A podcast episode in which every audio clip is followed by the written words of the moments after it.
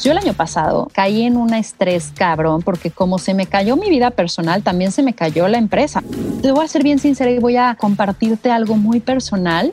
Esto sí no, te lo, no me lo vas a creer porque neto parece que viví en una cueva esos 10 años. Cuando a mí me invitan a Shark Tank, yo digo, no me puedo perder esta oportunidad, pero me aterraba porque me doy cuenta que había una herida que tenía que sanar conmigo misma. Hubo un día que me metí al baño a llorar, o sea, de decir, ¿qué estoy haciendo aquí?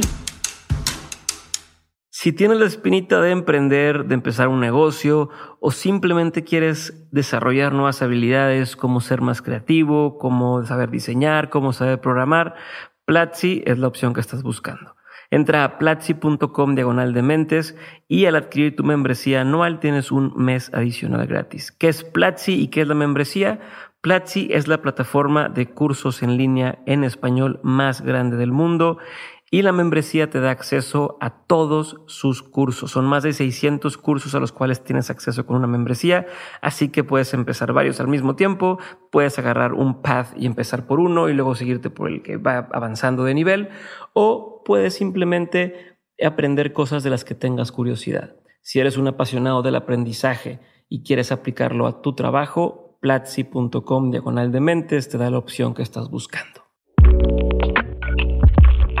Si sientes que últimamente al estar trabajando te cuesta concentrarte, te cuesta hilar las ideas, te cuesta retener la información o simplemente te sientes un poco estresado y abrumado, te recomiendo que pruebes Hack de Nutrox.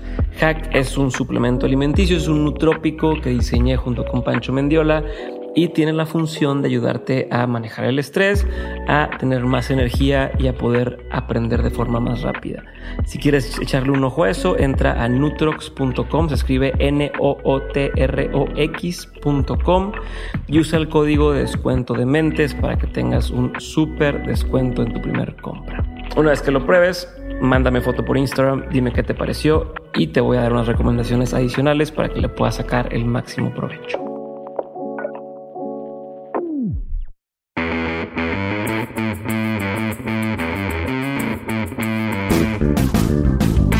Hola a todos y bienvenidos a un nuevo episodio de Mentes. El día de hoy tengo un episodio bastante, bastante chingón. Es con Ana Victoria García de Victoria 147. Para quien no sepa, ya tenemos un episodio con ella, el episodio número 58 se llama Los pensamientos se vuelven realidad.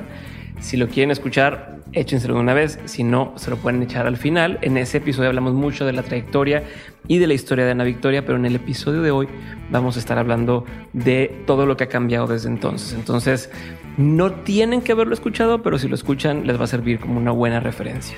Para quien no la conozca, brevemente les digo, Victoria es fundadora de Victoria 147, una plataforma de formación, incubación, aceleración y networking enfocada en el desarrollo y empoderamiento de la mujer emprendedora y ejecutiva.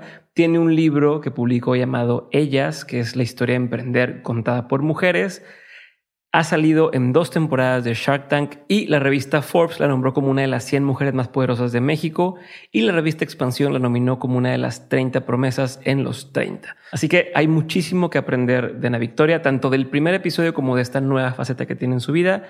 Así que les recomiendo mucho que pongan atención, tomen nota y disfruten tanto como yo este episodio con Ana Victoria García.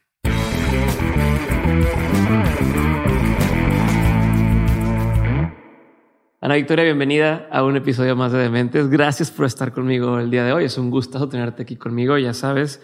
Y tengo rato queriendo hablar contigo porque te he visto en otra onda completamente, ¿no? Si, si bien sigues con la Academia de Victoria 147 y estuviste en una participación nueva en Shark Tank, te veo, mm, no sé cuál sea la palabra, más fresca o, o como con, con menos carga, menos seria, menos menos estructura y me da mucha atención entender qué ha pasado desde aquel episodio que grabamos aquella vez. Entonces, te late que platiquemos de todo eso. Venga, primero que nada, muchas gracias, Diego. Disfruto mucho platicar contigo y me encanta ese antes y después de ambos, de ambos dos.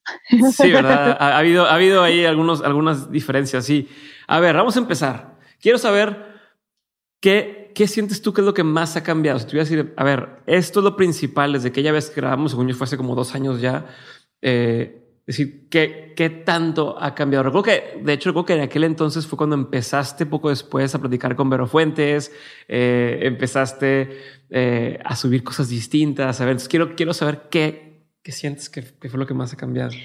Yo creo que te voy a decir, lo más importante que ha sucedido en este eh, proceso es que me di tiempo para mí y me fui para adentro. Y entonces, si, si tengo que decir una palabra, creo que ahorita soy más yo más auténtica, entendí quién soy, me explico, porque creo que no es que no es que no seamos quienes somos, pero vamos descubriendo y de pronto vas por tendencias o agarras cosas que de pronto te das cuenta que no eran tú, ¿no? Eh, y, y, hay otras que te sientes más cómoda y creo que lo que ahorita me está pasando es que estoy sabiendo definir mis sís y mis nos con mucha más naturalidad, ¿sabes? Eh, y yo creo que es eso, me siento más cómoda conmigo. Pero ¿y quién eres tú? Porque dijiste, ya sé quién soy y quién no eras. ¿Cómo quieres empezar? Ahí te va. ¿Con quién no eres o con quién eres No quiero ser la soberbia que ya se descubrió, ya se graduó. A lo que voy es, creo que estoy más en sintonía conmigo, con mi esencia. Y no quiere decir que ya estoy hecha. Yo lo que veo es que estoy en proceso de construcción, ¿no? Pero antes creo que estaba mucho más alejada de esta esencia, no la, no la conocía tanto, no me había acercado tanto a ella, ¿no?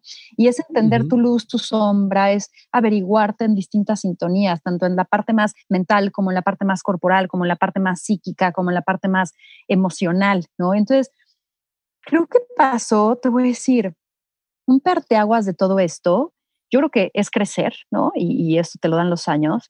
También eh, me separé de una pareja que había llevado por mucho tiempo, 10 años de relación, y eso te obliga a salirte de un contexto porque te cambia la dinámica, te lleva a otras experiencias. Y a mí en lo particular me acercó conmigo. Y entonces dijimos, va, compañera de viaje, ¿no? Ya no hay otro copiloto, ¿no?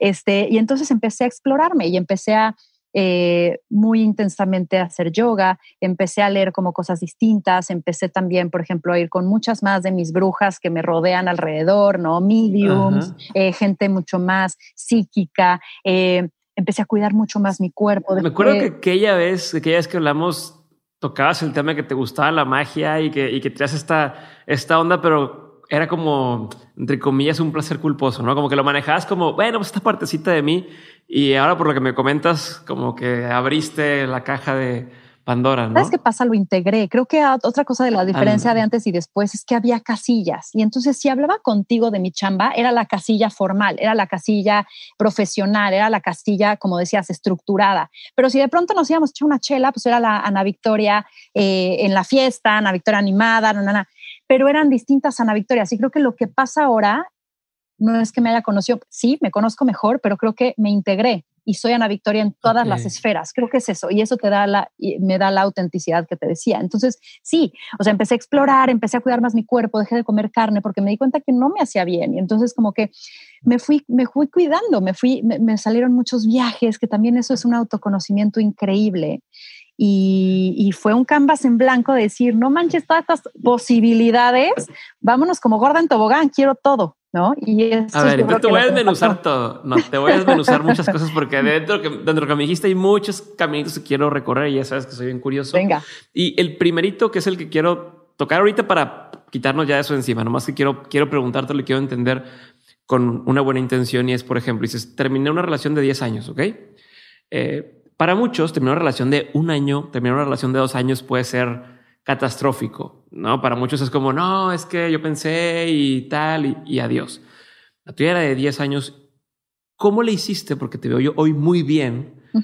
¿Cómo hiciste para, o sea, cuál fue el mindset, cuál fue el, si quieres llamar el truco o, la estrategia para que en lugar de que te diera para abajo, fuera este catalizador para descubrir lo que me estás diciendo que descubriste, para em, emprender este camino eh, de autoconocimiento en lugar de que te pasara lo contrario. Y te lo pregunto porque creo que muchos hemos estado en situaciones similares y no solo de relación de pareja, sino un tema familiar, una ruptura familiar, eh, una ruptura de, trabajo, de, o sea, que me corrieron, lo que sea. quiero entender si, si te acuerdas o si puedes como apuntar de, a ver, es que yo tenía esto en la cabeza o yo pensé en esto para poder dar el brinco. Yo te voy a decir, ahorita viéndolo con retrospectiva, diría que hay que darle el tiempo correcto a los momentos eh, y también creo que hay que tomar la vida con actitud.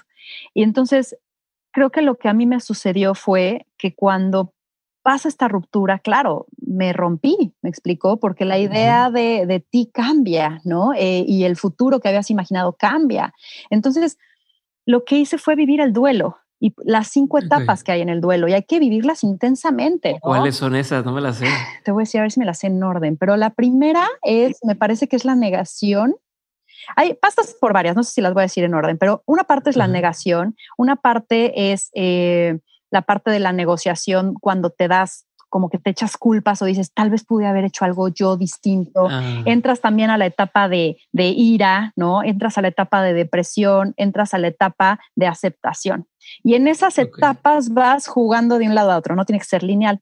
Entonces sí, viví mis momentos de Rocío Durcal o Itatí Cantoral, piso, llanto, lloré en el Uber, o sea, claro, había esos momentos, me explico, pero también de pronto pues había estos momentos de lucidez de decir, pero ve todo lo que puedes hacer, ¿sabes? O sea, o ve todas las posibilidades, o qué bueno que hubo ese cierre. Hay que también entender que no todo es infinito, ¿no? O sea, que hay cosas finitas, hay que saberlas terminar a tiempo y que para qué sufrir si no hace falta. Y cuando ya algo no te está funcionando, y no es que sea desechable, sino que realmente te diste cuenta que no vale la pena seguirlo trabajando o luchando por eso, sino más bien darle la vuelta a la hoja, ahí es donde con buena actitud pasas los duelos y vas al siguiente paso y te pones un poco a la espera y eh, activa, la espera activa de lo siguiente que te va a suceder, ¿no? Entonces yo creo que así lo viví. ¿Y, qué pasó? Que, que me traté de gozar, o sea, como que al final terminó relación, pero empecé una conmigo,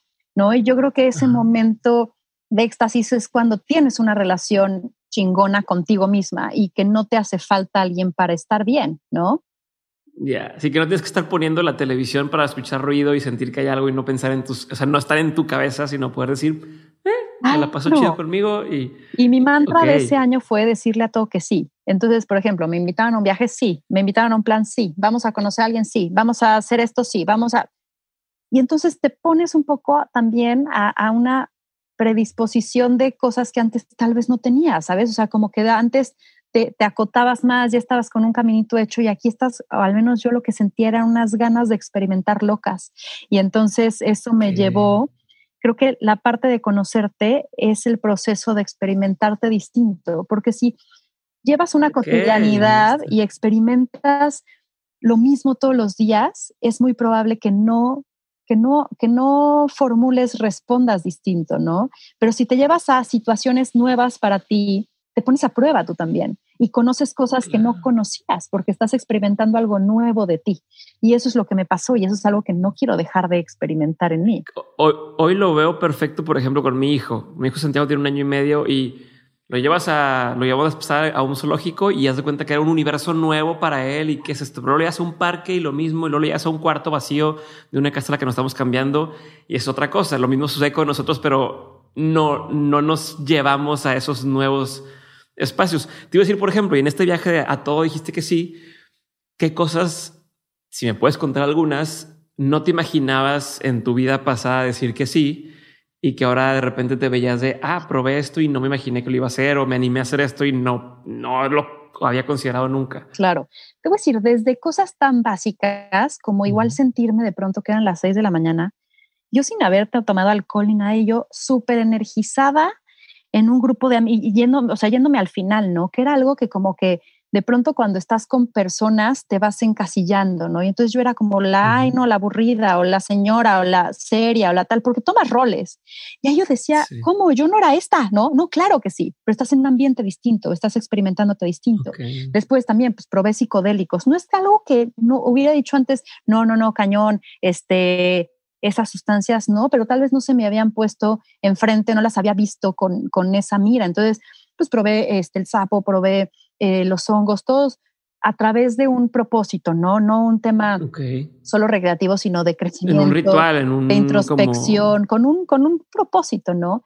Esto sí no, te lo, no me lo vas a creer, porque neto parece que vivía en una cueva esos 10 años. No había ido a un festival de música No mames, o sea, estás seguro que sí, lo me que acuerdo me que me dijiste, me acuerdo que me comentaste, no sé qué te, te, te invitaron, teníamos un evento o algo y me dijiste, voy a ir a un festival de unos amigos y no va a ser la primera vez que voy a hacer un festival. A Radio También es una experiencia rara, ¿no? Cuando nunca has ido a nada de eso. Claro, entonces, pero te digo, me ponía ahí y además dije, bueno, tengo que ir con mi súper equipo. Y entonces invité a mi amigo Alonso, que es un chingón, tipazo, increíble, a Sam, que trabaja conmigo, que también es increíble, Marce, mi amiga, y dijimos, o sea, voy a experimentarlo a full.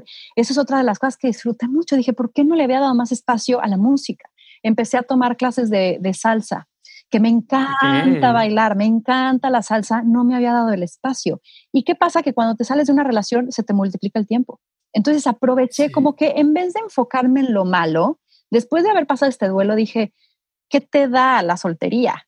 Te da un chorro de libertad, te da un chorro de movilidad, te da poco compromiso, te dan muchas cosas. Entonces, si ese es mi momento, abraza eso. Y entonces lo, lo llevé al máximo. Viajé un chorro también. O sea, se me presentaron unos viajes increíbles. Me invitaron a Perú, me invitaron a Israel, eh, fui a la India, fui a Sri Lanka, fui a Bali. Entonces, Oye, pues yo quiero tener amigos como los tíos que te invitan a todos esos lugares. no son amigos, son o, o gobiernos o, ¿sabes? O sea, que se presentaron así magiquísimo o agencias o lo que sea. Y entonces yo creo Siempre que estás ya rodeada de ese tipo de cosas, ¿no? Ajá, exacto. Siempre estás, porque me acuerdo que desde aquella vez que platicamos, te pasó eso en, en Nueva York, creo que fue, ¿no? Donde traías esto en la cabeza y de pronto, pum, se presenta la oportunidad y ahí estás. Este, ahorita te estás haciendo lo mismo. No, parto de decir, o sea, la verdad, soy bien afortunada. O sea, sí parto de decir, gracias universo, gracias por, por el amor que me das y por el amor tal vez que también te regreso, ¿no? Porque de, de eso yo creo que se trata. Pero sí, entonces, todas estas cosas pasaron, entonces yo estaba sensorialmente súper este, motivada, ¿no? Abierta o, receptiva. Y estimulada, ¿no? claro. Oye, y hablando del, del tema de los psicodélicos, por ejemplo, que hoy es un tema que está muy de moda y creo que cada vez se habla más. Yo, yo ahorita, por ejemplo, quiero probar el que estamos a punto de probar mi esposa y yo. Eh, nomás estamos consiguiendo dónde, con quién y demás. Es el, de, el DMT, el, se llama el sapo, Ujú. ¿no? Que estos son cuatro o cinco minutos de, de experiencia y listo. Pero quiero saber cuál es el que a ti a lo mejor más te dijiste. En esto sí sentí una diferencia padre, en este no tanto. Mm. ¿Qué tan overrated está? ¿O qué tanto dices, ay cabrón, sí, no me lo esperáis, sí está bien chingón? Te voy a decir, no conozco Ojo, no Ojo. estamos recomendando nada, no es para que no. la gente diga, ay, sí, es que ella dijo que lo probáramos, Y eso ¿no? sí, eso sí, la drogadicta de Ana Victoria. Te voy a decir, la verdad, me falta por conocer. O sea, creo que de pronto no, no me he metido LSD y creo que también es una experiencia como que sí te saca y te mete en una conciencia, ¿no? Este, tampoco ayahuasca, peyote, o sea, creo que hay algunas que todavía, San Pedro, que, que de pronto tienen unos efectos de introspección y de autoconocimiento Sí. lindo. Yo experimenté el sapo porque como que algunos amigos me, me dijeron, ah, pues esta experiencia dura 15 minutos, 20 minutos y, y como que te expandes y, y- sientes cosas que no sentirías antes. Y entonces fui con Janina Tomasini y Sí. este, y a mí lo que me, lo, lo que pasa con el sapo es que es muy rápido en el sentido de que de uno a, a mil en un segundo, ¿no? Y entonces creo que de pronto que te pueda llevar de la mano un poquito y que seas consciente de lo que está sucediendo podría servir, me explico, sobre todo si va a ser la primera, yo no sé si buscaría una de un nivel un poquito más tenue, del 1 al 1000, porque lo que pasa con el sapo es que es difícil de pronto integrar toda la experiencia, o sea, pierdes, lo que dicen es, se diluye el ego, lo que quiera que signifique eso, en el sentido de que pierdes la conciencia o la sensibilidad de tu cuerpo, de la creencia de la persona que eres y del personaje que te creaste. Y entonces, a mí, la porque lo tomé dos veces, la segunda vez que lo tomé estuvo súper loco porque yo de pronto me veo y soy parte de una onda. Y entonces, eh, como que no sé si estoy abriendo los ojos, no sé si estoy fuera de mi cuerpo porque me veía alzada, pero de pronto estoy sintiendo que soy parte de esta ola. Y de pronto como que me vino una sensación agridulce porque no te vienen los pensamientos como cuando estás despierto, me explicó, sino te, Ajá. como que los sientes, los comprendes, escuchas voces, pero no las estás escuchando, es una sensación distinta. Y de pronto, como que me vino el, ¿y de dónde venimos? ¿Sabes? ¿O para qué estamos aquí? O sea, qué agridulce momento quién nos creó y si tenemos algún propósito, me explicó, porque si... Como una melancolía, ¿no? Una melancolía de lo que conoces que tal vez no es, que tal vez este plano material no es como lo estás esperando como lo conoces. Entonces, ¿quién eres? Y de pronto alguien así, de pronto yo creo que me hizo... Y ya, o sea... y bajas. Y bajé y entonces como que ya no me acuerdo, ¿sabes? Entonces, lo que pasa con el sapo es que es difícil interpretar e integrarlo de manera consciente. Es lo que te diría. La otra que, que, he probado son los hongos, que para mí es súper amigable, porque... ¿Psilocibina o qué, o qué tipo de...? Sí, porque son súper amigables y son súper amorosos y entonces yo lo he hecho en la naturaleza y con gente que quiero y entonces como que de pronto vas para ti y ves como el mundo con una, como tomas perspectiva, ¿sabes? Y entonces lo que para ti en ese momento era un problema se disuelve, dices, no, esto no es lo importante y eso es muy bonito. Y eso dura un poquito más y eres más consciente al estarlo experimentando. Ya. Está bien que yo el otro estaba platicando eh, con un compa y estábamos hablando de la diferencia. O sea, ya es que la gente sataniza mucho ese tipo de cosas, ¿no? De pronto es como es posible y la marihuana y lo que tú quieras. Pero hablábamos, eh, y saludos por ahí, Carlos, si está escuchando esto, eh, hablábamos de cómo, por ejemplo, en, en México, vas a un festival que donde la gente está tomando, te chocas con alguien y luego luego es el pues qué pedo, ¿no? Como que te la hacen de pedo porque me empujas y se siente un ambiente un poquito más agresivo, creo que es por el alcohol, pero vas a festivales en Estados Unidos como Coachella o como ACL, el que quieras, y como la gente ya es más más eh, opta más por usar, no sé, marihuana o lo que sea, y cuando toman marihuana pues no están tomando tanto, entonces la gente está pacífica. Ahí es como al revés, ahí la gente es eh, te empujé, perdóname, perdóname, oye, te, tiré el, trago, oye, te compro otro, discúlpame, como, como, si el, usar esto, como dices, te disuelve el tema del ego, te hace sentirte menos de que yo, todos me la pelan, y es más, oye, todos somos parte de lo mismo y todos somos parte de una conciencia colectiva y se vuelve mucho más amable el asunto y, y, y es, no estoy diciendo que, que es bueno, que es malo, me da curiosidad saber qué pasaría si empezáramos a hacer más hacia ese lado y menos hacia el tema del alcohol, por ejemplo. Te voy a decir, tienes toda la razón en cuanto al alcohol, porque si nos lleva, o sea, irónicamente es un producto legal que nos lleva a un estado eh, alterado de conciencia también, desde un punto muy agresivo. Te voy a decir, estoy leyendo un libro de psicomagia de Alejandro Jodorowsky. Eh, no sé todavía qué, me faltan 60 páginas para acabarlo y no sé todavía qué opino, pero dijo algo muy bonito que dijo, mira, creo que probar ese tipo de sustancias se debe de hacer al menos una vez para que tu cuerpo, tu mente, tu ser integre una sensación nueva. Pero el tema es, y creo que yo coincido ahí con él, es no volverlo una cotidianidad. Creo que de pronto lo que tendríamos que aspirar es que este modo de vida, como acabas de decir, de este festival, sea un estado natural de la gente, ¿sabes? Eh, al cual tiendas sin tener alguna sustancia que tuvo que alterar tu conciencia para llegar. Entonces, creo que de pronto puede ser una herramienta que, que amplíe y expanda tu conciencia hacia eso, pero que después a través de meditar, a través de otras técnicas naturales, puedas llegar ahí naturalmente.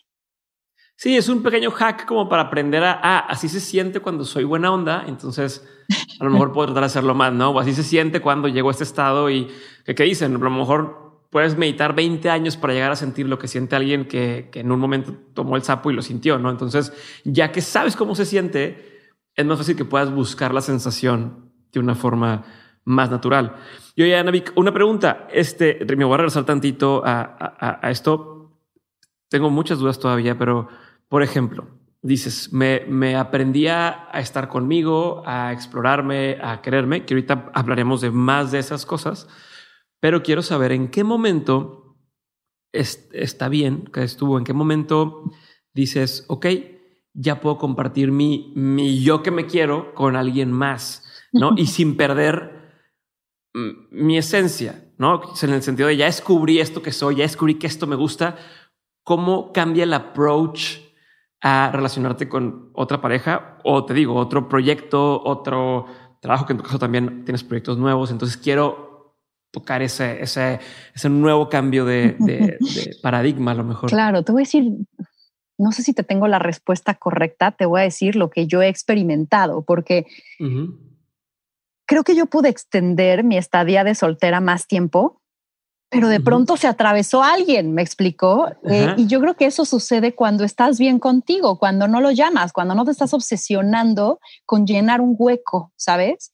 Eh, creo que la etapa ideal de un de, de, que algo nuevo funcione, yo creo que no es una ecuación, es algo bien personal, pero en mi perspectiva, creo que yo llegué a estar muy bien conmigo en mi soledad y, y creo que todavía no estoy del todo sanada en muchas cosas y áreas que he visto de oportunidad mías, pero estoy consciente de ellas. Y entonces yo creo que cuando logras esa conciencia de lo que te hace falta sanar, de lo que te hace falta aprender, eh, entiendes o tienes esta conciencia de observarte cuando algo sucede y en vez de culpar al otro dices, si me choca, me checa, me estoy espejeando, qué estoy aprendiendo de esto, cómo esto puede ser un maestro para mí.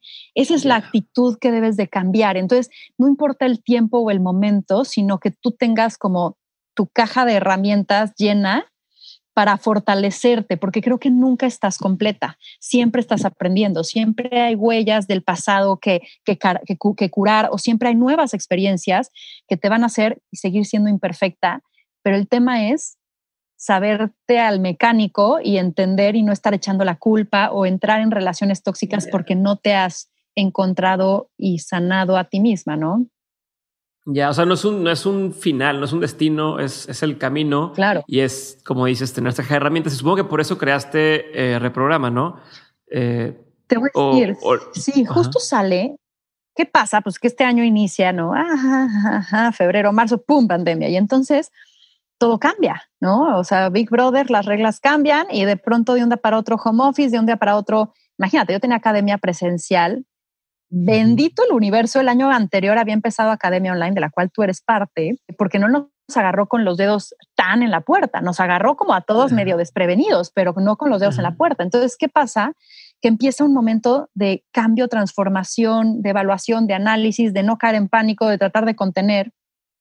Y me doy cuenta que no nada más yo estoy viviendo eso, sino todas mis emprendedoras en una soledad aislada de, de pues, el COVID, de estar metidos en tu casa. Y entonces digo, creo que nos vendría bien contenernos juntos. O sea, a mí me encanta esta parte de llamar al colectivo, ¿no? Este, y de pronto que, que la respuesta no la tenga solo uno y de amplificar las cosas a partir de un grupo. Había, hay una chava que entrevisté, una escritora me encanta, se llama Almadelia Murillo, y justo en uno de sus libros habla del llanto colectivo. Ella vivió y creció en un orfanato y entonces cuenta una anécdota de que de pronto un niño empezaba a llorar y era tal la cercanía y la complicidad de vivir con esa persona que todos empezaban a llorar y era algo compartido. ¿Qué pasa si en vez de hacia lo negativo nos vamos hacia lo positivo? Y esa fue un poco la, la, la lógica que entendí y dije, reprograma, ya te cuenta que me senté, dije, a ver, ¿qué me gustaría a mí ahorita estar sintiendo, viviendo? ¿Qué creo que necesita la gente? Lo empecé a notar y así, a la semana lo estábamos sacando y pues estuvo muy lindo porque fue un programa orientado más a crecimiento personal, eh, orientado a cómo te adaptas al cambio, cómo te transformas en una época así y no nos alejamos de hablar de emprendimiento o de emprendedores, pero tocamos a la persona y eso era algo. Pero y mucho eran las herramientas, ¿no? O sea, mucho era, no, no es, te voy a dar la respuesta, sino más bien te voy a decir cómo tú vas a descubrir las respuestas y si mañana te vuelve a pasar algo, aplica estas herramientas y si en un año te vuelve a pasar algo, aplica las herramientas, ¿no? Que te voy a poner incómodo, pero te voy a decir, no eres el único y no estás solo y no eres el, el loco que la está haciendo mal, ¿no? Sino vamos a acompañar y todos a, a, caminar este incómodo momento de transformarnos. Ok, me gusta. ¿Y cómo le haces? Porque justo dices, oye, pues se me ocurrió y en una semana ya estaba ahí funcionando, ¿no? Y creo que es algo que tú has hecho muy bien. Tienes la capacidad de decir, vamos a hacer tal y pum, tienes un equipo y entre tú y tu equipo lo desarrollan en chinga. Es algo que yo estoy tratando de aprender. No es algo que estoy tratando porque si bien mi personalidad, o sea, yo no puedo ir como a medio, es o, nada o al 100% trato. No es, ese es mi problema si lo quieres ver así, pero entonces soy de, ¿sabes qué?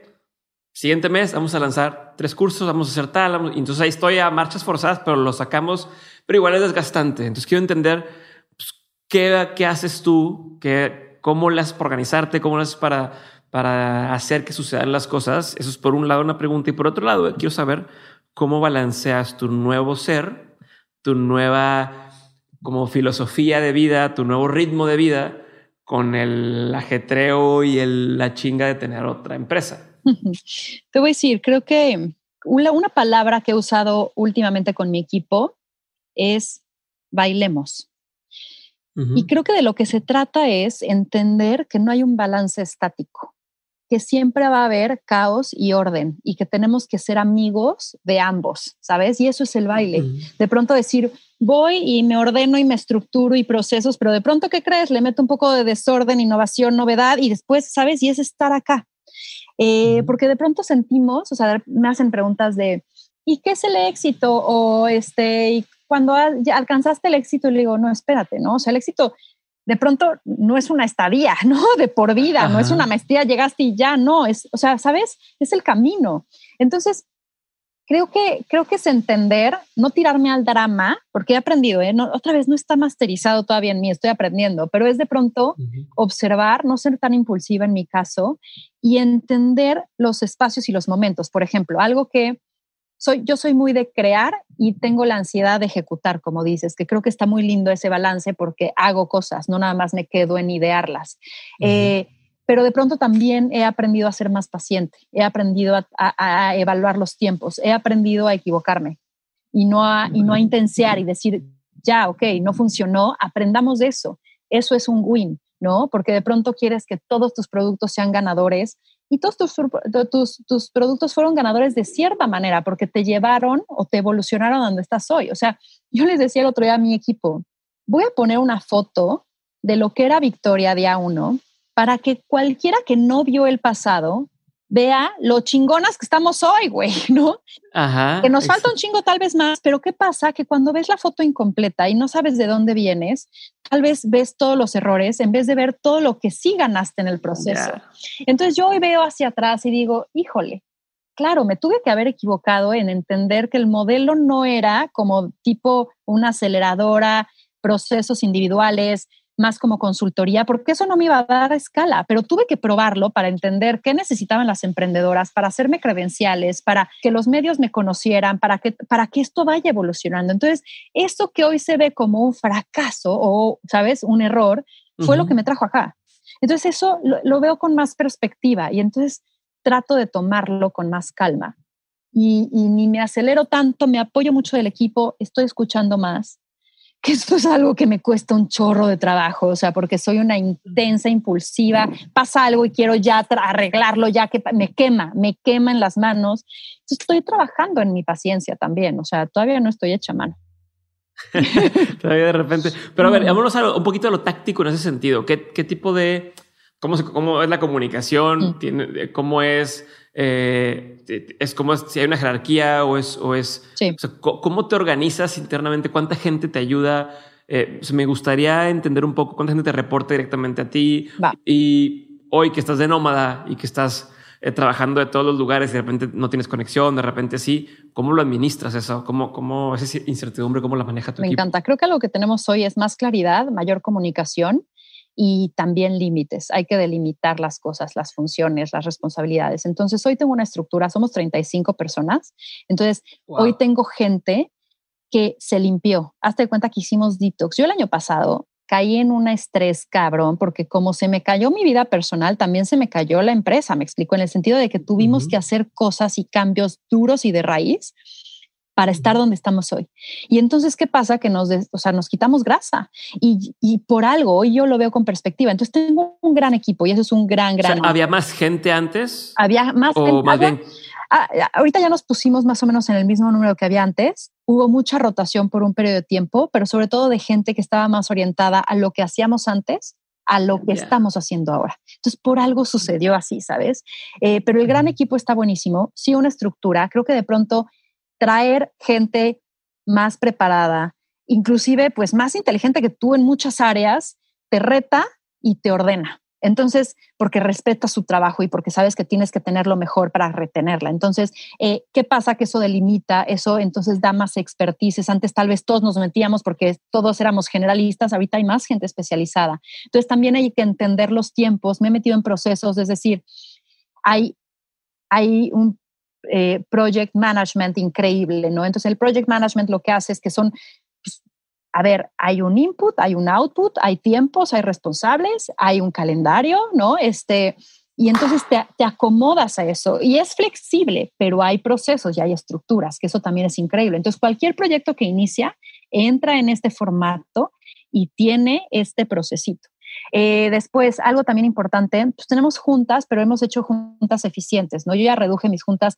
Tenemos la junta general, que es todos los lunes, en donde ah, post pandemia nos pusimos todos en la Junta General porque necesitábamos saber qué estaban haciendo las otras áreas y tener la sensibilidad eh, de las necesidades de todos, eh, pero son eficientes y son, las estoy tratando de hacer mucho más participativas. Y yo tengo quincenalmente con mis cabezas. ¿Y cuánto dura esa junta, por un ejemplo? Una hora y media. Porque son 35 personas, ¿todos participan? Una hora y media, más las que estoy impulsando a que sí, ahorita estoy cambiando un poco el formato a que todos de alguna manera, alguna vez sean host, alguna vez sean el escribano, alguna vez sea el que presente el reto, ¿sabes? Como para que todos se involucren. Eh, y después yo tengo con mis cabezas que son... No, todavía no te voy a dejar que me diga la segunda, todavía tengo ah. dudas de esa primera. Ah. Este, ¿Y, y qué, qué, qué, orden llevan en esa junta? ¿Cómo lo haces para que sea eficiente y, y no se haga un desmadre? Te, pregunto porque yo, yo lo estoy viviendo, yo quiero entenderlo. Te pregunto egoístamente. No, no, claro, no, no, no. Creo que a muchos les puede servir, pero yo quiero saber. Te voy a decir, todo se construye a partir del año anterior. O sea, haces una, tuvimos un offsite en donde sí nos damos más tiempo de decir cómo va a ser el año, que pues todo se fue al carajo porque no, nadie predijo que esto iba a pasar, pero bueno, te da un cierto orden. Después la junta de planeación donde todo queda por escrito y de ahí salen los KPIs, ¿no? Que son estos indicadores que vas a estar viendo por área. Y entonces eso, en el inicio del año, esta junta era mucho más de reportes, ¿no? Y me di cuenta que era estática y me di cuenta que a la gente le daba, y eso gracias a alguien de mi equipo también que me lo hizo ver, ¿eh? este, que le daba miedo hablar, que de pronto yo me estresaba mucho cuando no llegábamos a las metas y entonces todos estaban como, fuck, no llegamos, ¿qué vamos a presentar? Y entonces me estaba enfocando más en lo no que en lo sí. Y entonces estoy cambiando el formato. ¿A qué voy? A que si hay una parte en donde vemos estatus, entonces los primeros 10 minutos de cada área, o sea, reparto el tiempo así, súper estructurada. Los, dos, los diez primeros eh, minutos de su, de su área dicen su estatus de los KPIs y después nos vamos con que cada área presente una problemática, un hallazgo, un reto que traigan y una pregunta que quieren poner al equipo. Y entonces ahí lo empezamos a resolver. Entonces se ha vuelto más dinámico y la, la, la primera junta del mes vemos el cierre de los KPIs ya más a profundidad de todo el mes anterior. Así es como dividimos las áreas, ya las juntas. Me sirve. Y ahora sí, y la siguiente, ibas a decir, tenías una junta ya con, con los cabezas de área. Y entonces cada 15 días tengo media hora con cada una de mis cabezas, en donde también tenemos en Trello estos eh, indicadores, los temas, ¿no? Este, por cada una de las etiquetas, desarrollamos, vemos el estatus y pues pasamos los acuerdos y listo, ¿no? Entonces ahí se habla más a nivel directo, ella, esa área y yo, y listo. Y entonces como que creo que eso hace, tenemos Slack, que también eso es siempre, o sea, la, la, comunicación se agiliza muchísimo, entonces ahí los hay canales y entonces como que la verdad es que bendito 2020 nos hizo mucho más eficientes, nos hizo eh, podernos hacer más móviles. O sea, yo ahorita que estoy, siempre había soñado con ser nómada y no sé si te lo dije tal vez dentro del otro episodio que tuvimos, de me encantaría vivir en más lugares y tal. Y ahorita dije, es el momento, porque no todos te requieren presencialmente. Entonces, pues ya llevo un mes moviéndome de locaciones y esto funciona muy bien. Doy conferencias online, con mi equipo todo es online y no he tenido ningún problema. Ok. Oye, pero y además porque quiero regresar un segundo a lo de la comunicación solamente en Slack o si siguen teniendo conversaciones por WhatsApp o por, o sea, sí. quiero saber qué tanto, qué tanto, porque igual todo el mundo te dice, eh, herramientas de trabajo colaborativo, usa Slack, usa Asana, usa tal, pero luego también es difícil que la gente sí empiece a usarlo. Es difícil, bueno, a mí me cuesta mucho, por ejemplo, que yo voy manejando y es cuando voy mandando notas de voz de hay que hacer esto, oye, se me ocurrió esto, eh, ¿cómo vamos con esto? ¿Cómo lo hacen ustedes? Nosotros somos 15, ustedes son 35. Te voy a decir, yo creo que el 80% es Slack, el 20% nos salimos un poco de formato y temo decirte que yo soy una de las que pone el desorden, porque soy como tú, pero yo lo que les dije es, miren, yo hay veces que optimizo, en vez de una llamada, te voy a mandar un voice note y así jalo. Entonces yo sí mando esos voice notes de repente al WhatsApp, pero ellos me vuelven a llevar Slack. O sea, dicen, ok, entonces el link te lo mando en Slack. digo, va. Entonces como que la conversación sí tratamos conscientemente, porque tengo a mi cerebro izquierdo que se llama Úrsula y Úrsula es la que todo el tiempo me está recordando que estoy rompiendo los procesos. y entonces nos está metiendo a todos otra vez en el establo, ¿sabes? Este, y eso es lo que tienes que hacer. balancear. Eh, digo a veces en mis conferencias que tienes que tener, y no sé si lo dije la vez pasada, pero eh, y lo sigo repitiendo, o sea, el optimista, el pesimista y el ingeniero. Y Úrsula es mi ingeniera, ¿sabes? Es esta persona que me dice los hechos, los facts, el decir así es, y es a la que, pero tienes que tener una habilidad que es escuchar, porque si no quieres escuchar, pues puedes tener a las Úrsulas que quieras, que vas a seguir por el camino del mal. Oye, te voy a cambiar el tema por completo ahora sí. Quiero entrar a tu etapa nómada. ¿Ok? ¿Qué has aprendido ahorita? O sea, ¿qué, qué, de qué te has dado cuenta? Y no tiene que ser relacionado con trabajo, ¿no? Puede ser de, de en general. ¿Qué más has notado en la gente? ¿Qué más has notado en los espacios? ¿Qué más has notado de estar cambiando de ciudad o de, bueno, de incluso de país, porque vienes de Nueva York? Entonces, ¿qué, qué has notado? Te voy a decir, desde Y te vi sonreír, entonces no sé si te estás emocionando o no. te voy a decir varias cosas. Desde el año pasado tuve el reto de irme cuatro semanas a Bali con una carry-on. Y entonces mi primer aprendizaje... O una mochila. O sea, una maletita que podías subir arriba, ¿no? Mi primer aprendizaje es necesitamos menos de lo que tenemos. Entonces llegué y neto, o sea, y dije, si compro algo, saco algo, ¿sabes? Y entonces esa era una, un poco la dinámica. Entonces eso, me, eso empecé a aprender al principio de año. Llegué y regalé un chorro de cosas de mi closet que dices, el por sí va en contra de cualquier cosa y te hace, te hace tener mucho apego, ¿no? O sea, el por sí, o sea, el por si algún día lo necesito. Claro. Eh, entonces, eso es mi primer aprendizaje. Creo que la otra es la diferencia del ritmo del tiempo que tiene cada lugar, ¿no? Entonces, eso es increíble porque de pronto estás en México o estás en Nueva York y pues el tiempo es más rápido y la dinámica y la gente y tal. Pero de pronto vas a la playa y pueden pasar tres horas que ahorita, sí, ahorita se lo llevo, ¿no? El poderte adaptar, ¿no? O sea, algo que también he aprendido de mí es esta, esta parte de ponerte incómodo a veces, porque pues, hacerte maleta tanto, o sea, tantas veces que se te haya olvidado algo, que de pronto no haya el aire acondicionado, que de pronto te llega una tormenta que va a convertirse en huracán, ¿no? O sea, de pronto hay como que, ay Dios, no, o sea, te pones incómoda de no tener todo bajo control.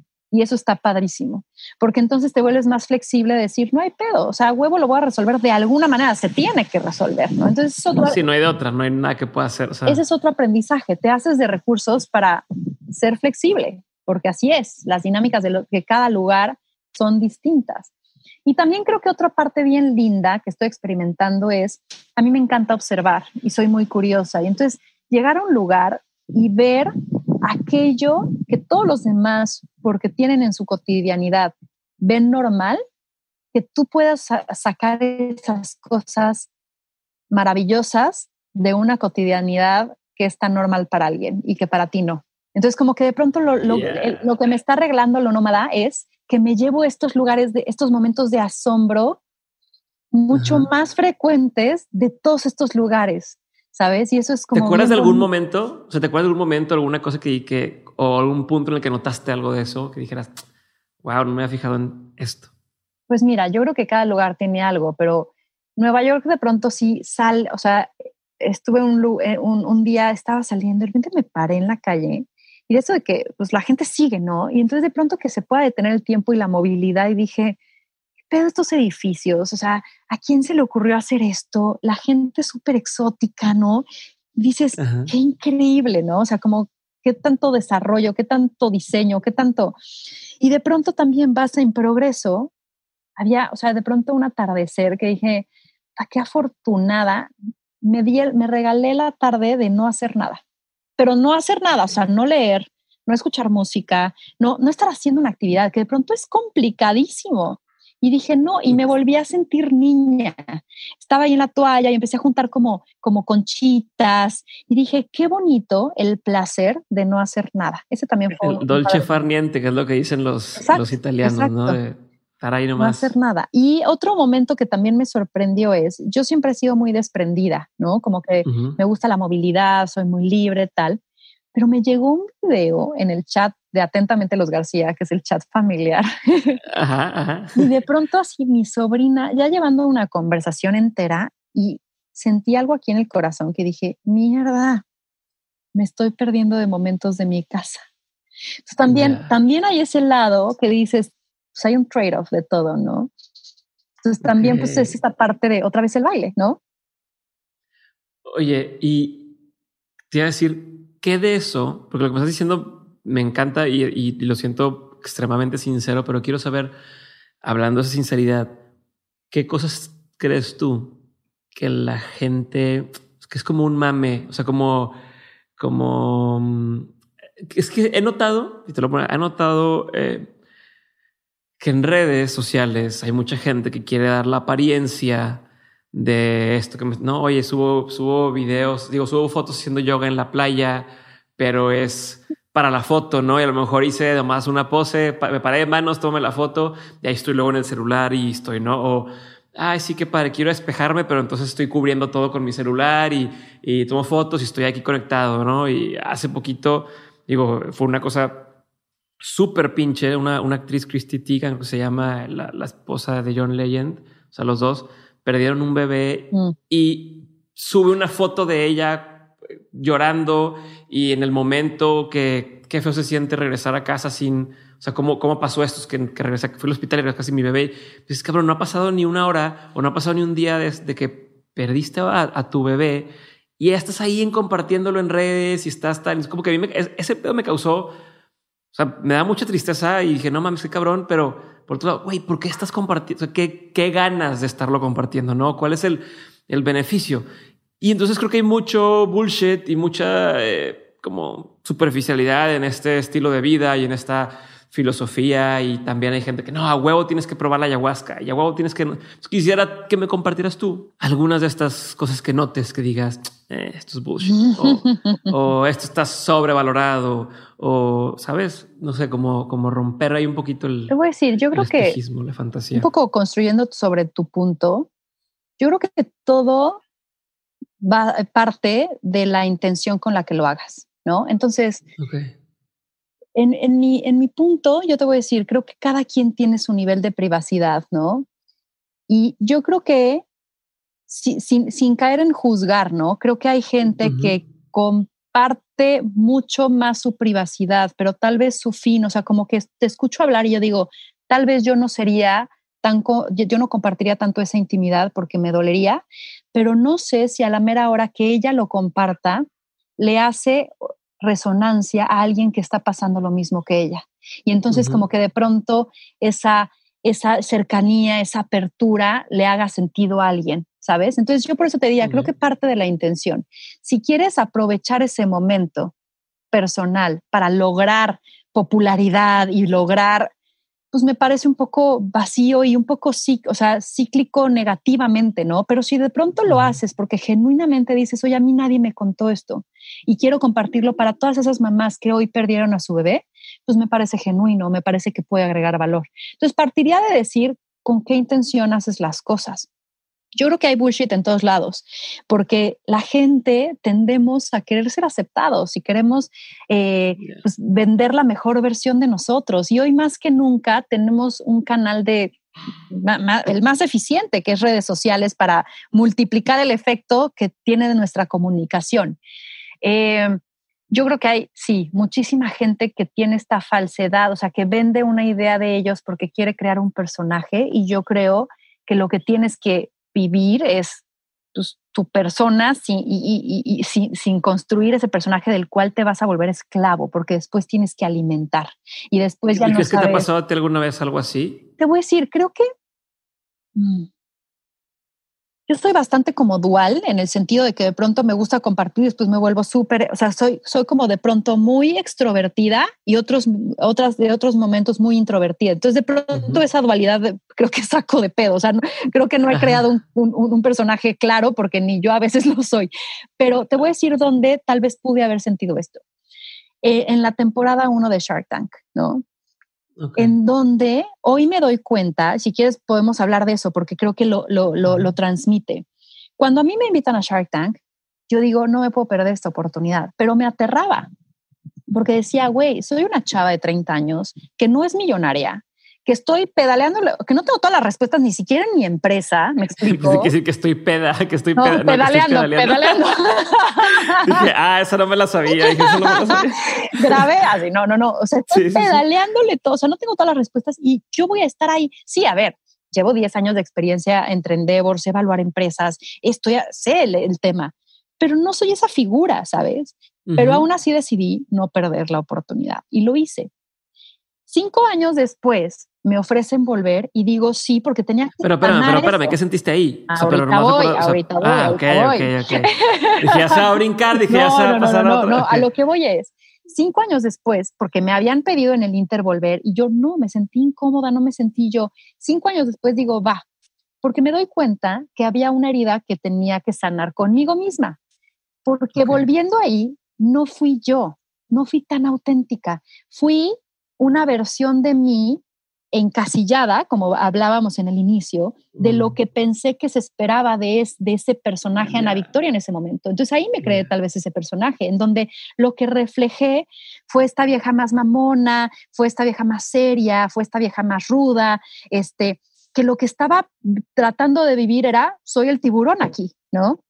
Y ¿Estabas consciente en ese momento de lo que estabas haciendo? No, esto, no estaba, o sea, imagínate, estaba ahí como tratando de sobrevivir, Diego. O sea, ¿sabes? Como que hubo un día que me metí al baño a llorar. O sea, de decir. Ahí en la grabación. o sea, decía, ¿qué estoy haciendo aquí? ¿Sabes? Porque sí, te cae el, el, el síndrome del impostor y te cae este güey, esto, esto de ellos están gastando todo este dineral que pues tú no tienes que gastar tú no invertirías en esos proyectos, me explico. Entonces, como que si de pronto dices, ¿qué tanto pertenezco o no? Y estos cinco años después, por eso estoy tan orgullosa de esto, porque digo, no mames, he visto el antes y el después. Hoy sí me siento yo, porque la, la decisión que tomé de volver es, ahora sí, vuelve Ana Victoria, vuelve esta Ana Victoria que es una emprendedora, que es más chava que estos güeyes, que no está pretendiendo ser un mini tiburón, sino está siendo ella, que sabe lo que está hablando y que está con una fortaleza porque se siente más, o sea, mucho más a gusto en su propia piel, porque está más integrada. Entonces, creo que ahí he roto ese personaje, ¿sabes? Que al final del día sí, era una casilla de mí. Sí puedo ser mamona, pues sí puedo ser mamona, sí puedo ser exigente, sí puedo ser exigente, güey, ahí estoy. Pero no soy, no me define eso, ¿sabes? Ya. Sí, o sea que no, no, no, no, no te da miedo romper, entre comillas, los personajes o lo que la gente espera de ti, ¿no? Como el rol de quiero que, venga y que sea así. Creo que no estoy, no siempre, ¿sabes? Porque podemos de pronto caer, pero creo que trato menos de complacer una expectativa externa, ¿sabes? Creo que esa sería la diferencia. Ok. A ver, y aprovechando que estás hablando de justo el tema de Shark Tank y demás, ¿qué es lo que la gente no ha entendido todavía sobre el tema de emprendimiento? O sea, ¿qué, qué es, qué es lo, lo, las cosas que llegan y te escriben a lo mejor y que dices, es que, güey, no, no has entendido qué es esto? En varias cosas, o sea, de emprendimiento como tal y del programa ahorita también te digo, pero de emprendimiento como tal, creo que de pronto la gente, y, eso eh, justo lo hablaba ahorita en la mañana con mi equipo, ¿no? Piensa que es fácil o piensa que de pronto este, te ayudaron o que la tuviste más fácil, o que te ven güerita y piensas que, piensan que eres rica, o con papás que te heredaron algo. O sea, hay muchos prejuicios alrededor de lo que es emprender. Piensan que de un día para otro ya es, esto es este, generación espontánea, ya va a estar construido, que ya te das unos super sueldos, que eh, otra cosa también, pocos hablamos del fracaso. Y entonces la gente piensa, cuando ve estos reportajes, enaltecemos al personaje, pero no saben lo que hay atrás. Y entonces la gente de pronto, cuando se equivoca, dice, soy el único que me está equivocando, soy el único que he quebrado, soy el único que mi flujo de efectivo no me da, soy el único que tengo que recortar gente. No, no, hay un chorro de errores, fracasos que la gente no habla. Entonces no es tan lindo, no es tan fácil, no es un camino en línea recta, ¿no? Eso en cuanto al emprendimiento. Este, creo que la otra también, algo que he visto y que me, me da muy para abajo, es que la gente siente que puede opinar de todo, ¿no? Entonces, algo que me da las redes en, con Shark Tank es que me llega pues gente basurita, la neta, lo tengo que decir así, ¿no? Que no te aporta nada de valor, que nada más está ahí chingando, que nada más está ahí criticando, que nada más está juzgando, ¿sabes? Y es como, si te incomoda tanto lo que digo, agua, pues lárgate, ¿qué haces aquí? O sea, masoquismo puro y total. ¿Qué, tipo de comentarios te llega? O sea, ¿qué, ah, ¿qué tipo de comentarios te ha hecho esa gente? De todo, de todo, todo un poco, desde los piropos más estúpidos que por algo están ah. solos, ¿no? en el mundo que dices, no mames, ¿no? desde el, es que eres una coda, eres una coda, o no ayudaste al señor de las lechitas estas de chocolate. Y yo, a ver, no has entendido que el emprendimiento no es filantropía, que invertir en una empresa no es ayudar o no, es un beneficio, es crear win-wins, es crear algo para todos, no nada más este doy mi dinero y ya olvídate, o sea, no es limosna, ¿no? Eh, y que de pronto también pues que pongas tus puntos sobre la mesa, como que siento que el mexicano todavía tienes que hablarle muy dulce, no acepta los nos. Eh, y tienes que ser como muy cordial y tal, porque entonces si no se lo toma personal. Entonces de pronto hablas fuerte, hablas firme, hablas de frente, ah, eres una perra, ¿no? entonces como que de pronto hay también estas creencias y pues muchos comentarios hacia eso que dices, híjole, en vez de analizarlo, ¿no? O sea, me critican mucho de, es que no inviertes tanto, es que, claro, eres esta güera que solo está ahí por su físico, este, o tu papá seguro es un ricachón, ¿sabes? Estas creencias que de pronto digo, te estás perdiendo de algo más. ¿Por qué no ves la historia? No digo que la mía sea una mega historia, pero ¿por qué no vas más allá? Y dices, ¿cómo esa chava está ahí? ¿Por qué esa chava de 30 está ahí? ¿Qué ha hecho? Voy a meterme a su historia. Antes de juzgar desde tu avatar de cara de huevo, en donde ¿Sabes? O sea, sentado desde tu lugar, algo que me encanta de Brené Brown es que dice, no tomo comentarios válidos de quien no está en la arena, de quien no se está partiendo el lomo. Entonces de pronto, pues sí digo, ay, pobrecillo, ¿sabes? Pero eso me da coraje, porque en vez de poner empatía y decir, ¿qué puedo aprender? Tiran, tiran a matar. Y eso es como algo, pues, que te da para abajo, ¿no? Porque dices, qué chafa. Sí, y, y me así, ¿y de Shark Tank? Porque es decirme las dos cosas, ¿no? sí, o sea, de Shark Tank, de pronto. Yo no te iba a preguntar porque no sé si te hacen firmar cosas y que no puedas hablar, pero sí. No, no, no. O sea, de Shark Tank lo que pasa es que es una combinación. A mí me parece que es un gran programa porque hace, porque masifica un buen mensaje, que es de ti puede depender el crear una empresa, generar empleos y ser autosuficiente financieramente. Eh, entonces me parece un contenido valioso. Claramente tiene que tener un contenido de valor, pero también es televisivo. Entonces de pronto le das, te hacen dramita y de pronto cachan una cara y una reacción y pues eso tiene que estar. O de pronto eh, permitieron que un emprendimiento chafísima se presentara porque pues eso va a generar risas o de pronto hay uno súper soberbio que va a generar también eh, escepticismo, ¿no? Pero si es real, no hay guiones, no sabes los emprendedores que se van a presentar, no tienes una calculadora, todo está en el aire, las negociaciones son en vivo, no hay cortes, bueno, hay cortes por si de pronto algo se infiltró, pero tomas desde cero, no es como ensayo, no, ¿sabes? No, no, hay, no hay repeticiones de escenas, sí es real, ¿sabes? Y entonces, claro, tal vez no es tan real como afuera en el mundo tú levantas capital y te lleva un proceso más largo, hay evaluaciones, ves tus números. Claro, no, tras cámaras se hace ese proceso, te metes a sus números y por eso algunos proyectos no se cierran, que después dicen... Sí, que parece que sí, cuando tú lo ves dices, oye, suena bien, ya que te metes el clavado. Claro, y hay cláusulas, o sea, si tú me estás diciendo en el programa que tienes tantas tiendas y que creciste tanto y tienes tanto débita y después hago el due diligence y me doy cuenta que todo eso es mentira, pues no se va a cerrar el deal. Y eso es lo que pasa. Y de pronto también critican él, es que no se cerraron todos los deals. Pues no, porque alguien mintió o alguien se echó para atrás. Inclusive el emprendedor se puede echar para atrás. Entonces esas son las cosas behind the scenes que suceden, pero que no le quitan desde mi punto de vista lo genial al propósito de ese programa.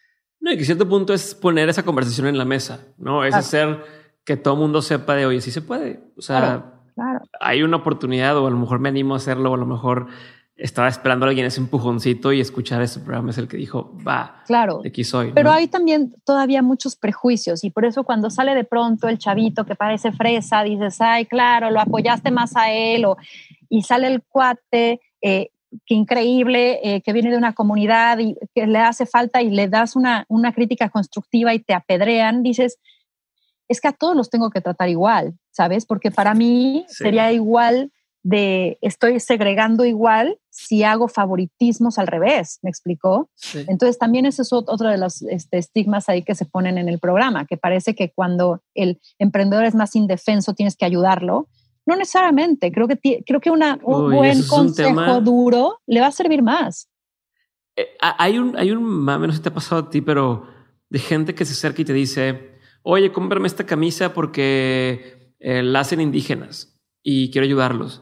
Y entonces ves la camisa y la camisa está pinche, ¿no? O sea, es una camisa fea o, una bolsa fea y que dices, pues o sea, lo que me estás pidiendo, no, o sea, no, esto no es un negocio, ¿eh? estás pidiéndome una donación a cambio de algo que no voy a usar o que no me va a gustar, pero empujan con la lástima, ¿no? O sea, el mensaje. Y en cambio hay otros que lo hacen muy bien, que es, oye, cheque esta camisa, está chingoncísima. Y resulta que entre todas sus cosas la hacen indígenas y apoyamos a esta comunidad y bla, bla, bla, pero no es su mensaje. O sea, no, no van pidiendo, no van queriendo vender con lástima, sino venden por, oye, me gusta esta chingona. Ah, aparte voy a hacer un beneficio.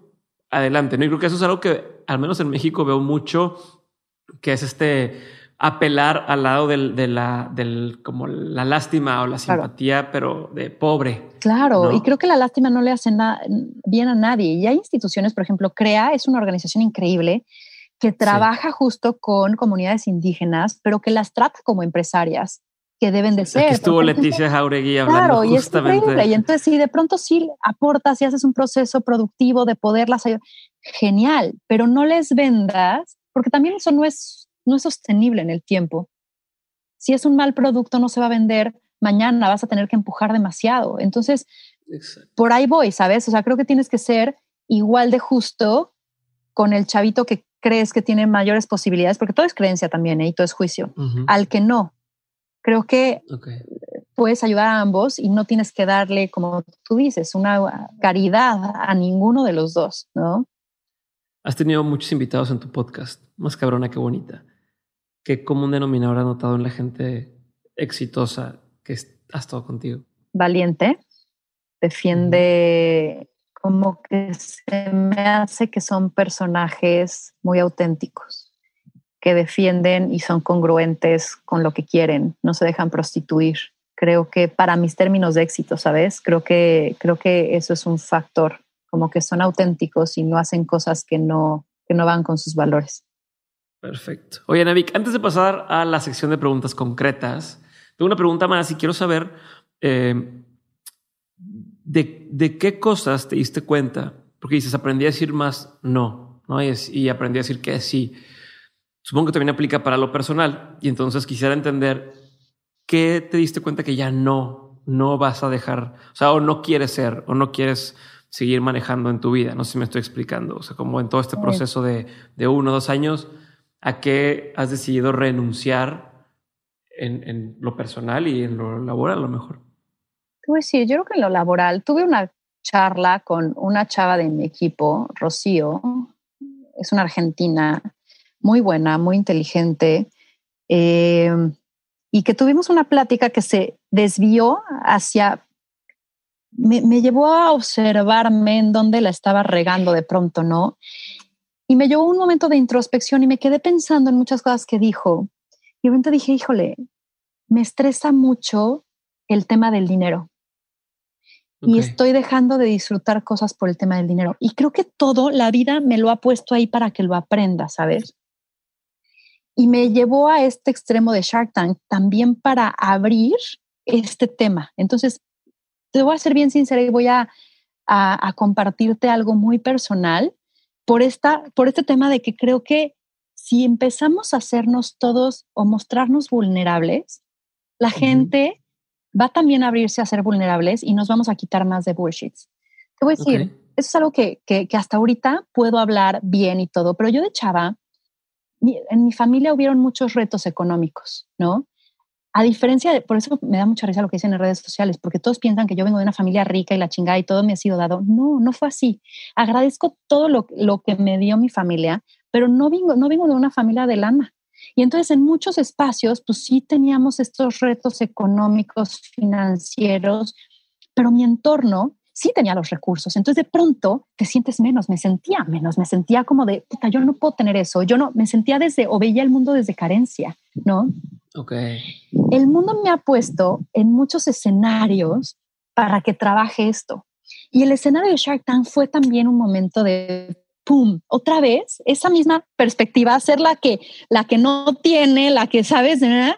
Y en ese primer episodio creo que no lo trabajé, pero bien, empecé el trabajo más bien, no voy a ser dura conmigo, empecé el trabajo, que hoy cinco años después veo distinto. Entonces, ¿a qué voy? Creo que estoy trabajando el que la energía del dinero trabaje para mí y no en mi contra. Y que eso no es una definición, eso no es un fin y eso no es algo que me define, ¿sabes? Y entonces hoy lo digo porque creo que muchos estamos de pronto atorados ahí y que mientras más lo trabajemos, lo hablemos, lo naturalicemos, más le damos la vuelta a la página, ¿no? Entonces, hoy no, hoy decido que eso no es un impedimento para mí. Hoy decido que eso fue parte de mi historia porque me dio muchísimo. Entonces, si veo lo que eso me dio, me dio hambre. O sea, mis papás me enseñaron a chambeale. Si quieres algo, vas por ello. Y que eh, desde donde vienes no te defines, sino ve lo que sí tienes, ¿no?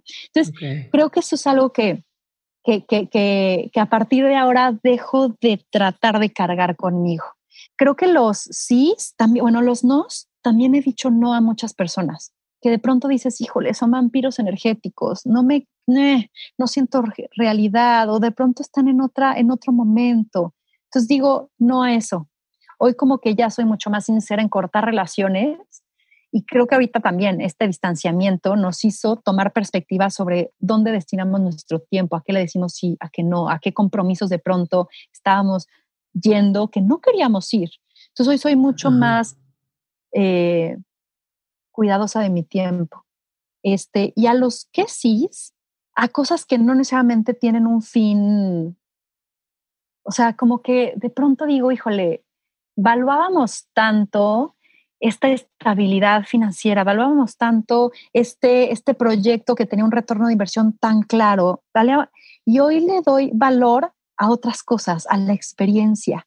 Vi un TED que habla, y, justo lo comentaba con Juan Carlos, ¿no? De, toda la energía femenina y masculina, y, y creo que hoy le digo sí más a una energía femenina que te ayuda, o sea, que al menos te hace disfrutar el proceso, no tanto el fin, que es mucho más empática, más integral, mucho más de, no todo tiene que tener un, propósito de voy a ganar en esto, sino se siente bien hacerlo, tal vez no es tan racional, tal vez no es tan lógico, le digo sí. Entonces, como que me estoy dando espacio a disfrutar más.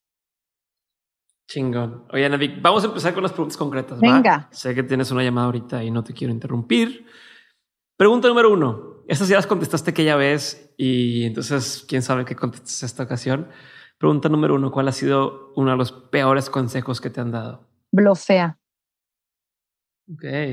Y te voy a decir, creo que el blofear es malentendido. Si es blofear a través de mentir y de llegar y de alcanzar, está chafa. Si es de creértela y vender el sueño, que hoy tal vez no existe, pero lo crees, ahí sí se vale, pero el blofeo chafa eso creo que es un mal consejo. De hecho, hay, un, artículo de Seth Godin que habla de cómo, o sea, el síndrome del impostor, pero todos somos impostores. O sea, el decir, eh, soy podcaster o voy a hacer podcast, pues, a lo mejor es, hay, un momento en el que estás en ese, en ese, apenas voy a hacer, ¿no? O estoy empezando a hacer, o soy escritor y a lo mejor todavía no tengo un libro chingón publicado, pero ya soy escritor, ya estoy escribiendo, ya estoy intentando hacer, pero hay ese gap entre el, que es el bluff que, que dices, ¿no? Te vendo el queremos tener la academia más chingona, ahí vamos, ¿no? Pero una cosa es vender aire como emprendedor, pero es vender un sueño a vender mentiras que sabes desde el inicio que están mal. Ándale. ¿Cuál ha sido uno de los mejores consejos que te han dado? Yo creo que últimamente es habítate mejor, ve para adentro. En vez de estar buscando afuera, busca adentro. O sea, todo este proceso de crecimiento personal, yo creo que es, no solo es un consejo, son varios que me han llevado a ir para adentro, a no buscar más, a ver lo que tengo, a, ¿sabes? Este viaje interior, a habitarme mejor. ¿Qué es un consejo que a lo mejor hace dos años darías o dabas y que hoy dices, ya no te daría ese consejo? O sea, ya eso que yo daba por, por un buen consejo ya no creo que sea un buen consejo. Te voy a decir, cuando salí de Endeavor, se, se usaba mucho decir enfócate. Y yo creo que hoy es enfoca, desenfoca, enfoca, desenfoca, enfoca, desenfoca. Es lo que cambiaría. ¿Qué es lo que la gente no sabe de ti que si supiera le sorprendería? Que soy bien sensible. Y no sé si eso lo ve a la gente o no, pero de pronto eh, tal vez doy una apariencia a ser muy dura y tal, y sí tengo el carácter y me sé defender, pero soy súper sensible y súper llorona. ¿Qué opinión tienes que poca gente comparte contigo? Te voy a decir, em, sobre todo de donde vengo, estoy en contra de la religión y de las instituciones religiosas y de pronto eso toca fibras sensibles, sobre todo que yo fui criada en un ambiente católico. Eh, y eso es un, o sea, yo veo como, como, una, como muy limitante la idea de una religión. Me parece que la, el inicio pudo haber sido bonito y los valores podrían haber sido bonitos, pero de pronto se construyó, se construyó en una estructura de miedos y de control que no estoy de acuerdo. Y eso de pronto llega a herir sentimientos. Pues no deja de ser una empresa, ¿no? O sea, hasta cierto punto como un, como un emprendimiento que dices, chingón cómo nació y tal, y de pronto se convierte en este, no sé, lo voy a comparar, perdónenme la comparación, pero es como un Google, ¿no? O como un Facebook, o como un quien sea, que empieza con unos valores chingones, con una intención buena y de pronto empieza a ver más intereses y más intereses a medida que crece y se despega de lo que iba a ser en un inicio. De acuerdo. Y creo que otra en temas de, de empresa es que últimamente evalúo las cosas mucho más integral y le doy peso no, no, no, a lo que el sistema debería de darle o le solía dar peso, ¿sabes? O sea, como que ahorita estoy cuestionando mucho y creo que las estructuras capitalistas se están cayendo o tienen que renovarse. Y entonces, si nos vamos a la vieja escuela, de lo que, de al final del día que era mi escuela, ¿no? Este, creo que estoy hablando como esta loca hippie bruja que, que está haciendo con los negocios, ¿sabes? Pero hoy, de pronto, puedo ver a una emprendedora que trae un proyecto que trae más paz, que trae más, o sea, ¿sabes? O sea, muchas cosas que tal vez no se reflejan a nivel económico y se me antoja ayudarle y darle una lógica para que sobreviva en, sobreviva en ambos mundos, que orientarme a una fintech que de pronto lo único que quiere es el bottom line. Entonces ahí también no soy nada popular en este sector. Ana Vic, última pregunta. Gracias por tu tiempo, gracias por siempre compartir conmigo y por esta amistad que me has regalado desde ya la, aquella vez que grabamos episodios sin conocernos. Este, y hoy pues, ser parte de, la academia me da mucho orgullo y es un honor. Entonces, última pregunta, Vic. Eh, bueno, y antes también felicidades por todo lo que has logrado especialmente en los últimos años, y me refiero no justo no lo que ha logrado económicamente, sino a, este, esta transformación o evolución que, que veo que, que, tienes. Eh, última pregunta, y de todo lo que has vivido, has tenido un montón de aprendizajes. Si tuvieras que quedarte con tres aprendizajes y quisieras tener siempre presentes y que sean a cierto punto esta brújula ¿no? o este norte, ¿qué tres aprendizajes serían? Yo creo que uno dale más peso a tu instinto. Dos, mata lo que no está funcionando o no te suena antes, o sea, lo antes posible. Y tres, dale volantazo al camino cuando te des cuenta que te está llevando algo que no estés disfrutando.